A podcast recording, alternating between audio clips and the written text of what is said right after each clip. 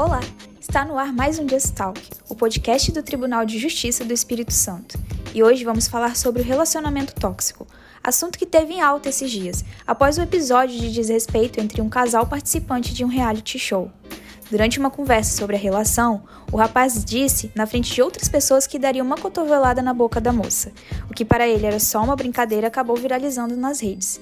Eu sou a Laina Cruz e para entender melhor esse tema convido a psicóloga e professora Cláudia Murta e a coordenadora estadual da mulher em situação de violência doméstica, juíza Hermínia Azuri. Seja bem-vinda, Cláudia. Explica pra gente o que é relacionamento tóxico. O relacionamento tóxico é caracterizado por ser um relacionamento de tipo abusivo, com prática de violência em seus diferentes desdobramentos, de maneira corriqueira, natural e padronizada.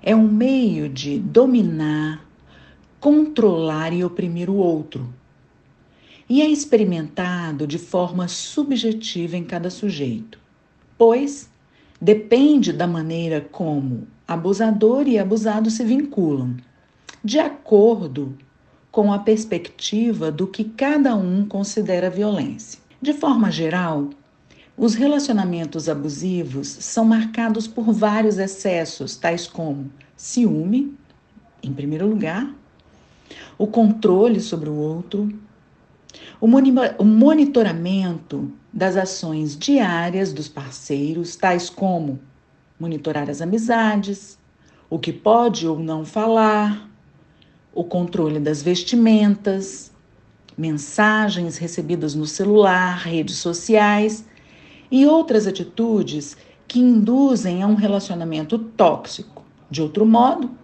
o abusado se vê a todo momento sob controle o que lhe acarreta o adoecimento físico e emocional. Relações como essas causam traumas emocionais, físicos e psicológicos. Como eu posso identificar se eu estou vivendo uma relação abusiva? Bem, falta de apoio, quando o parceiro diminui o outro e tenta fazê-lo desistir de suas empreitadas, esse é um forte indício de um relacionamento tóxico comunicação tóxica, que são conversas repletas de sarcasmo, criticismo ou mesmo hostilidade. Os ciúmes em excesso ou simplesmente ciúmes. A presença dos ciúmes podem ser um sinal forte de relacionamento tóxico. Controle. É, a necessidade de controle é, com questionamento repetitivo sobre onde, com quem se está ou o que se está fazendo, pode ser também um sinal de relacionamento tóxico. Falta de honestidade. É, quando a, na relação se mente para poder ficar tranquilo, é, isso pode acontecer para se fugir de um controle excessivo, por exemplo. Decisões financeiras negativas. Em um relacionamento tóxico, o parceiro pode tomar decisões financeiras gastando enormes quantias de dinheiro sem consultar o outro, ou tomar decisões que afetem financeiramente é, a relação. Ignorar as vontades e as necessidades. Quando se aceita tudo que o parceiro sugere, mesmo contra a vontade ou contra o nível de conforto, é um sinal de toxicidade. Perda de relacionamentos. Especialmente em casos de muitos ciúmes e controle, pode-se afastar a família, os amigos. Deixar de cuidar de si. Em um relacionamento tóxico, você pode deixar de cuidar de si mesmo abandonar o autocuidado. Culpabilização. Quando o parceiro nunca aceita a responsabilidade por nada e sempre coloca a culpa no outro. Crítica excessiva. Críticas em excesso minam a autoestima e geram sentimentos de inferioridade. Tratamento de silêncio. Se o parceiro se fecha toda vez que se tenta conversar sobre algo incômodo, se o parceiro não quer conversar, ignora ou até mesmo sai do cômodo, do cômodo para não falar nada, esse sim é um forte sinal de toxicidade. Acontece de algumas pessoas se afastarem de amigos e familiares, por muitas vezes não enxergarem ou se recusarem a aceitar que estão em um relacionamento tóxico. Como os familiares e amigos devem agir nesse caso? E a vítima? O primeiro passo é o reconhecimento de que se vive uma relação tóxica. Muitas pessoas ignoram a toxicidade nas relações, confundindo essa mesma toxicidade com amor ou cuidado excessivo, chegando em certos momentos a sentirem-se seguras da relação ou desse suposto amor. Amor é um sentimento e ciúme é outro totalmente diferente. Ambos não têm a mesma origem, pois o ciúme é um sentimento secundário formado pela conjunção de dois sentimentos primários, ódio e desejo. Assim, um amor não tem nada a ver com ódio e, e desejo, muito menos com ciúme. Todo sentimento que funda a relação tóxica se baseia em uma suposição inconsistente de sentimentos inexistentes. As pessoas próximas percebem essa relação tóxica, é, pois não estão envolvidas na relação ela mesma e não são guiadas pelos sentimentos ilusórios que dominam essas relações. As pessoas que cercam os parceiros não estão presas no é, elemento tóxico dessa relação. Os familiares e amigos que conseguem ter, manter a distância dessa relação, né? É, não se deixar afetar por essa relação, devem formar uma rede de proteção e procurar apoio também em serviços especializados de saúde. A famosa colher deve ser metida sim na relação abusiva. Um exemplo recente, bastante evidente, aconteceu na intervenção do apresentador do programa BBB 23 em uma relação que se construía de maneira tóxica, produzindo, via a sua intervenção, um resultado bastante favorável. Isso é forma de, algum, de fazer alguma coisa, né? Pela relação é, que se apresenta tóxica. Outra forma muito interessante é ela é, aparece na distribuição de um instrumento é, feito pelo TJES. É, é, esse instrumento é bastante interessante e ele é nomeado violentômetro. É, muitas das é, é, que eu mencionei uh, sobre é, em que se pode reconhecer um relacionamento tóxico estão é, tipificadas no violentômetro. E aí, então, é um instrumento que pode oferecer muito auxílio para o reconhecimento da relação tóxica e a indicação de quando e de que modo se deve procurar ajuda. É um instrumento muito interessante que eu indico para todos. Como se curar dos vínculos e feridas que um relacionamento desse causa? É importante analisar nas relações afetivas abusivas a subjetividade de cada parceiro que vivencia esse tipo de relação tóxica e, mesmo assim, aí permanece com manifestação explícita ou não de violência. Para entender melhor alguns fatores que mantêm esse vínculo tóxico, ressalta-se a importância de entender o sujeito dentro de sua concepção familiar, social e histórica. Sob essa perspectiva, é de particular importância ressaltar o campo de experiência único e singular do sujeito, analisando a questão da subjetividade para compreender a persistência dos sujeitos nas relações abusivas. é fundamental o encaminhamento para um tratamento analítico que permita a análise de seus sentimentos, desejos e emoções, possibilitando acessar o papel que as experiências vividas na infância têm sobre a repetição nos padrões adultos de relacionamento. A subjetividade é determinante para o modo como o sujeito se relaciona com o outro e um tratamento psicanalítico é fundamental nesse processo. Para quem fica preso ao passado, como essa pessoa pode ressignificar? Com base na teoria freudiana sobre comportamentos repetitivos compulsivos, pode-se explicar as relações afetivas abusivas que são praticadas através de gerações, sendo, portanto, nomeadas como herança transgeracional. Por herança transgeracional, entendem-se os padrões relacionados que são passados de geração em geração como herança familiar, sem que sejam percebidos como tal. Há, portanto, nesses eventos, algo da ordem do traumático que não foi elaborado e que muitas vezes se repete, se repete numa tentativa de encontrar uma ressignificação.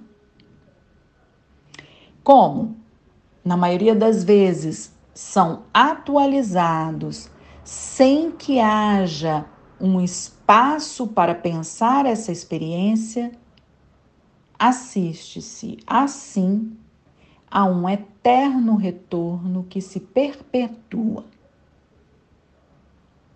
Desse modo, um tratamento por meio da técnica psicanalítica pode tocar nessas questões traumáticas repetitivas que se manifestam nos relacionamentos tóxicos. E a pessoa tóxica tem cura? Para a psicanálise, que é minha referência de trabalho, não falamos em pessoa tóxica, mas sim em relacionamento tóxico, no qual se situam o abusador e o abusado, ambos envolvidos em um relacionamento tóxico.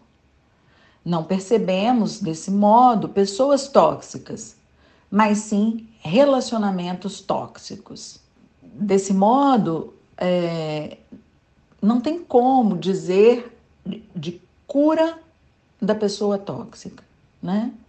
Mas relacionamentos tóxicos que precisam ser ultrapassados. O relacionamento tóxico é considerado violência doméstica? As relações tóxicas envolvem todo e qualquer comportamento de uma pessoa que tenha o intuito de domínio e controle do outro em uma relação.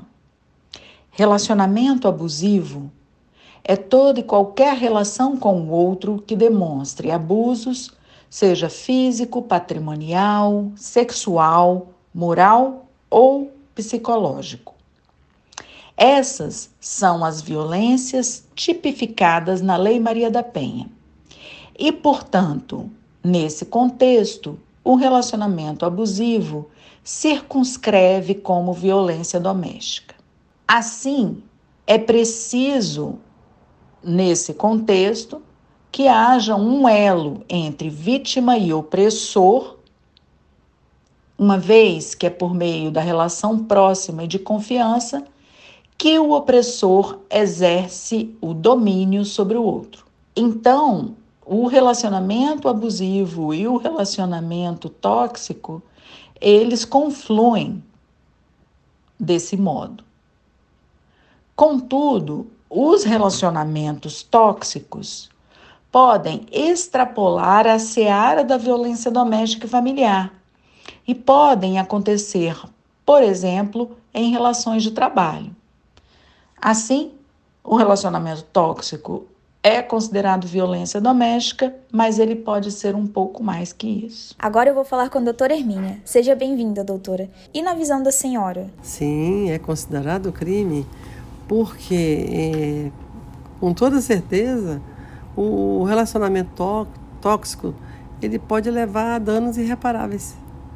Né? A Lei Maria da Penha define vários tipos de violência contra a mulher e entre elas está a violência psicológica, conforme o artigo 5 da Lei 11.340 de 2006. Quais os tipos de violência doméstica? Temos a violência física, que é a mais conhecida, né?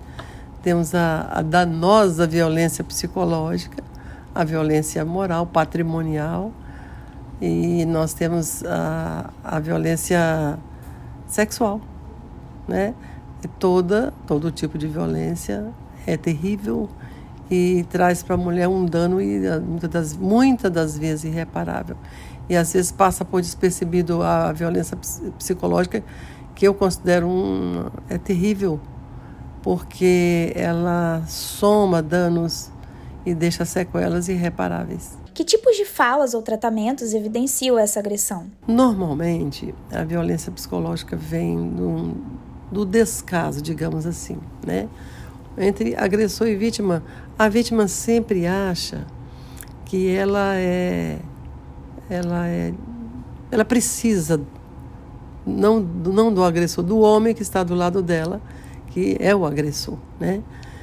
E ela muitas das vezes ela pode imaginar que ele com ele está o lenitivo, está a solução para a vida dela, porque em regra geral o agressor tem uma característica meio psicopata, né? Mas ele quando ele quer ser dócil ele é, mas ele na maioria das vezes ele é um agressor em potencial. E a violência psicológica ela traz um dano irreparável para a vítima, por quê? Porque ela aumenta a baixa estima ela leva a mulher à, à dependência né, do homem, que é aquela dependência de. Nós chamamos de dependência, dependência afetiva. Né? Tipo assim, ele, ele deprime tanto ela que ela fala, ah, realmente eu sou incapaz. Quando ele fala, você é feio, você está gordo, realmente eu estou muito aquém do que ele precisa ou do que ele deseja. Então ela começa, a baixa estima, estima começa a aumentar, né? Aí leva a depressão, e muitas mulheres, algumas mulheres já foram a óbito por depressão. Como denunciar o agressor? Em alguns meios que eu até costumo dizer às mulheres, nós já colocamos em alguns coletivos o violentômetro, né, o assediômetro, para que ela se identifique qual o tipo de violência que ela está sofrendo. Porque muitas das vezes a própria vítima não sabe que ela é vítima, não identifica o que está vitimando, vitimizando ela, né? Então, o, o que, que ela deve fazer? Ou ligar para o 181, que é um número assim do governo federal, que é ligado ao, ao direito, Ministério de Direitos Humanos, Ministério da Mulher. 190, que nós temos a, a polícia que pode socorrer, fazer uma ocorrência na delegacia da mulher e o 181. Na verdade, qualquer pessoa pode denunciar porque é preservada a, a mulher, a pessoa que está denunciando, a sua, a sua identidade é preservada. E como uma pessoa que está em um relacionamento tóxico pode provar? Ah, interessante eu estava dizendo com a pessoa que me fez essa pergunta. Hoje nós temos, né, vocês já ouviram falar no botão do pânico, né, que eu considero hoje uma testemunha invisível, mas fora isso tem o WhatsApp, o WhatsApp hoje é uma arma poderosa. Você printa, você printa, serve de prova. Até no, em, nos tribunais superiores nós vemos isso. Alguns julgados onde uma, foi printada uma, uma conversa, ou seja, até uma agressão, até uma ameaça de morte. Né? E muitas das vezes também você vê, é, eu já mandei tirar até cópia de fotos de pessoas é, agressão física mesmo, né? Então não é difícil provar a, a atuação do agressor sobre a vítima. Eu costumo dizer que a violência doméstica é um, um fenômeno universal. E às vezes ele, ele foi criado também num, em, um, em um lar oriundo de violência doméstica. Então ele naturaliza a criança. O meu medo, minha preocupação é que, é que a criança venha naturalizar a violência e achar que aquilo é natural, porque aquilo que a mãe dele fazia com o pai dele. E ele vai crescendo e vai sendo um adulto agressor. E muitas das vezes ele é um psicopata, que ainda não se identificou como um psicopata. Entendeu? Então, a... eu lamento às vezes as mulheres fazerem uma, uma má escolha, né? Escolher um para viver com um psicopata ou com um agressor compulsivo, né? Mas ainda é tempo de, se, de sair dele.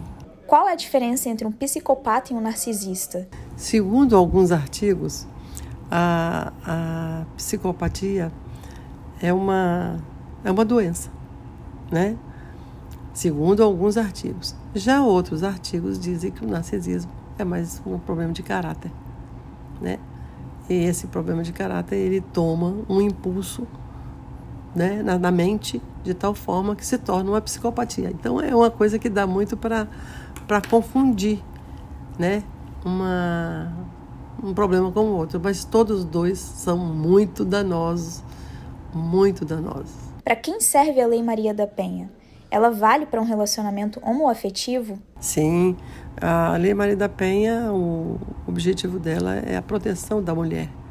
Se no relacionamento homoafetivo é o gênero mulher, aquele a que está na função do gênero mulher, ela é protegida.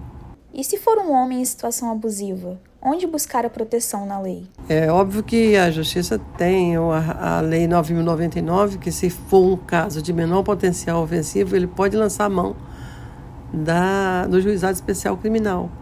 E se for de uma de natureza grave, ele pode lançar a mão da justiça comum, ou seja, procurar uma delegacia para uma ocorrência, um BU, né? E procurar seus, seus direitos dentro do contexto da justiça criminal comum. Doutora Hermínia, muito obrigada. Obrigada, Cláudia. Foi um prazer ter vocês aqui. Se você está passando ou conhece alguém nessa situação, não deixe de ajudar. Denuncie na delegacia especializada da mulher mais próxima da sua casa ou ligando para o 180 e procure um profissional especializado em saúde mental. Eu sou Loina e este foi mais um episódio do Just Talk. Até mais!